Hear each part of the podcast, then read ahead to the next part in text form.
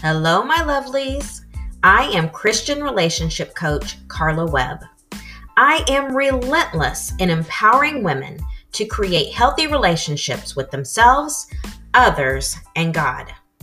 On this podcast, I share how I overcame the cycle of toxic relationships and teach what the Bible really says about healthy relationships. In each episode of If You Only Knew, we will have real conversations about relationships you probably haven't heard in your church or Bible study. As one pastor once told me, I'm about to open up a can of worms. So let's get started. Hello, hello. It is relationship coach Carla Webb. So, when we left off the last episode, my life had just been shattered into a million pieces. If you haven't listened to episode two, My Experience, I suggest you go listen to it. This episode is about what happened next the fallout. When I said I got a call on a Sunday morning at 6 a.m. that said she knows and all hell is about to break loose, this wasn't just any Sunday morning. This particular Sunday morning, we had a filming crew coming to video our service. The pastor and I are both Oakland City University alumni. OCU was going to be starting a worship arts major, and our praise team was going to be used in the promotional video. They had flown in this film crew from Florida. Ugh. I immediately had to start making phone calls. The first one I made was to my uncle, who was a professor at OCU, to get contact information to let the filming crew know not to come. Then I started calling my family. I started every conversation with, I've done something terrible, and you have to promise you'll still love me after I tell you. Both of my sisters graciously said, of course, I'll still love you. I called my parents' pastor and asked him if he would meet me at my parents' house after church and be there with me when I told my mom and dad. That was not going to be easy. He agreed to be there with me. Then I waited for nine o'clock to come. That was the time church was to start. How were the deacons going to handle it? What were they going to tell the congregation? How are they going to explain why their pastor and worship leader weren't there?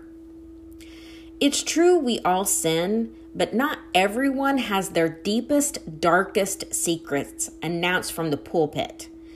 I suppose they handled it as well as they could given the timing and circumstances. A little after 11, I arrived at my parents' house. They were both a bit confused as to why I was at their house and why their pastor was there. I had to sit across the table from my parents, who had loved and supported me through my horrific divorce and custody battle, and tell them what I had done. It was the hardest thing I have ever done in my life. They cried. They never said they were disappointed in me. They, like my sisters, told me there was nothing I could ever do to make them stop loving me.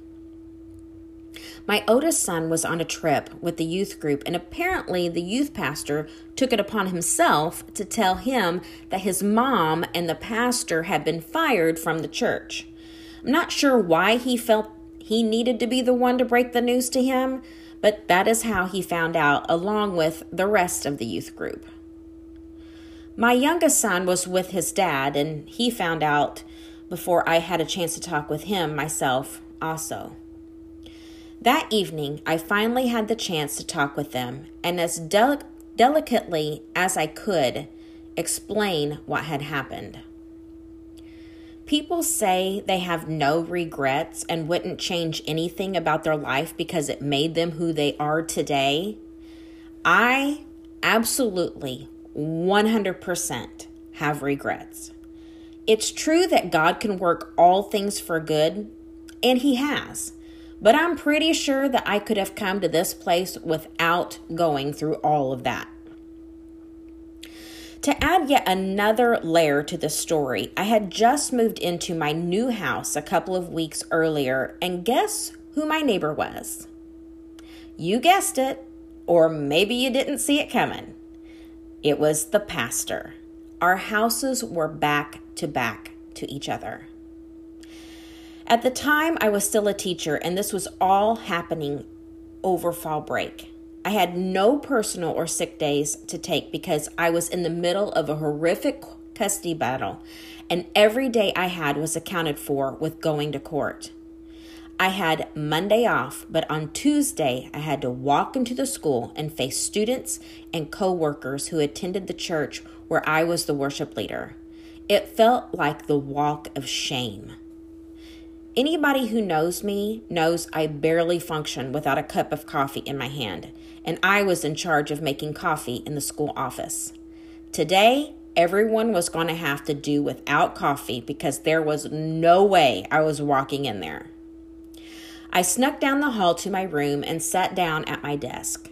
A little while later, the school secretary knocked on my door and she had a cup of coffee for me.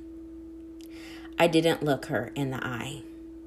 She placed her hand under my chin and said, You keep your head up. Don't you walk around with your head down.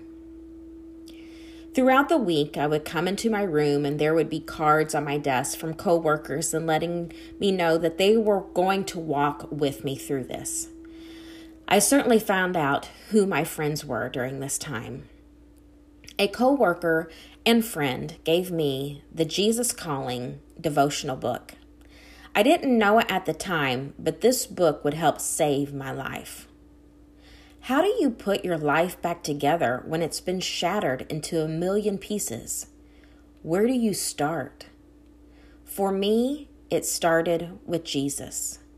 I knew it wasn't He who had deserted me, but me who had turned my back on Him.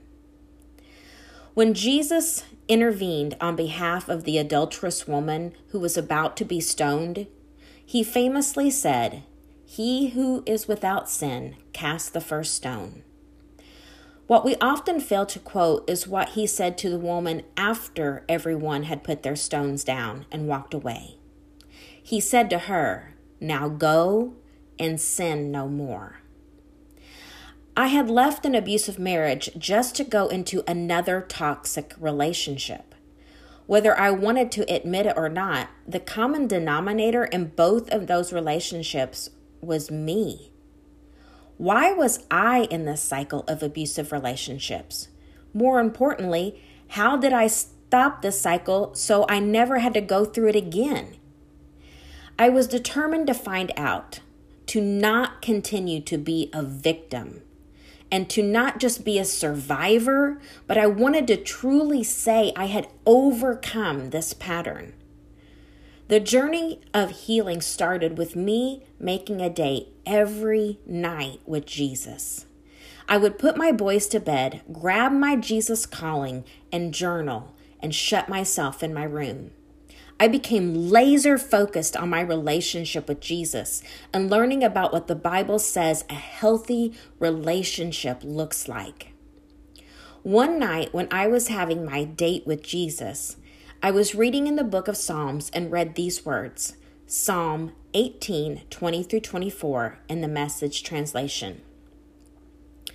God made my life complete when I placed all the pieces before Him. When I got my act together, He gave me a fresh start. Now I'm alert to God's ways. I don't take God for granted. Every day I review the ways He works. I try not to miss a trick. I feel put back together and I'm watching my step. Now listen to this.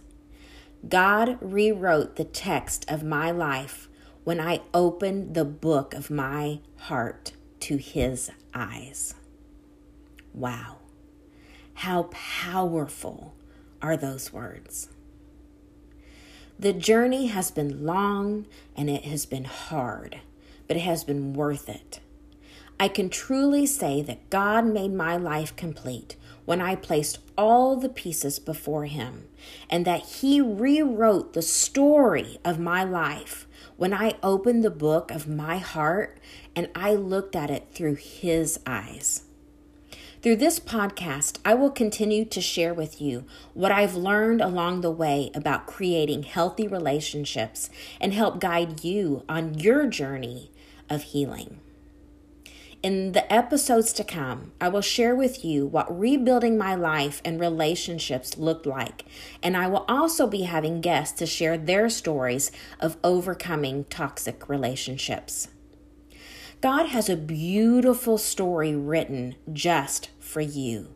He loves you, and He created you to be loved, to be treated with honor and respect, and to be cherished. So, the journey continues. Until next time, love and blessings. Coach Carla.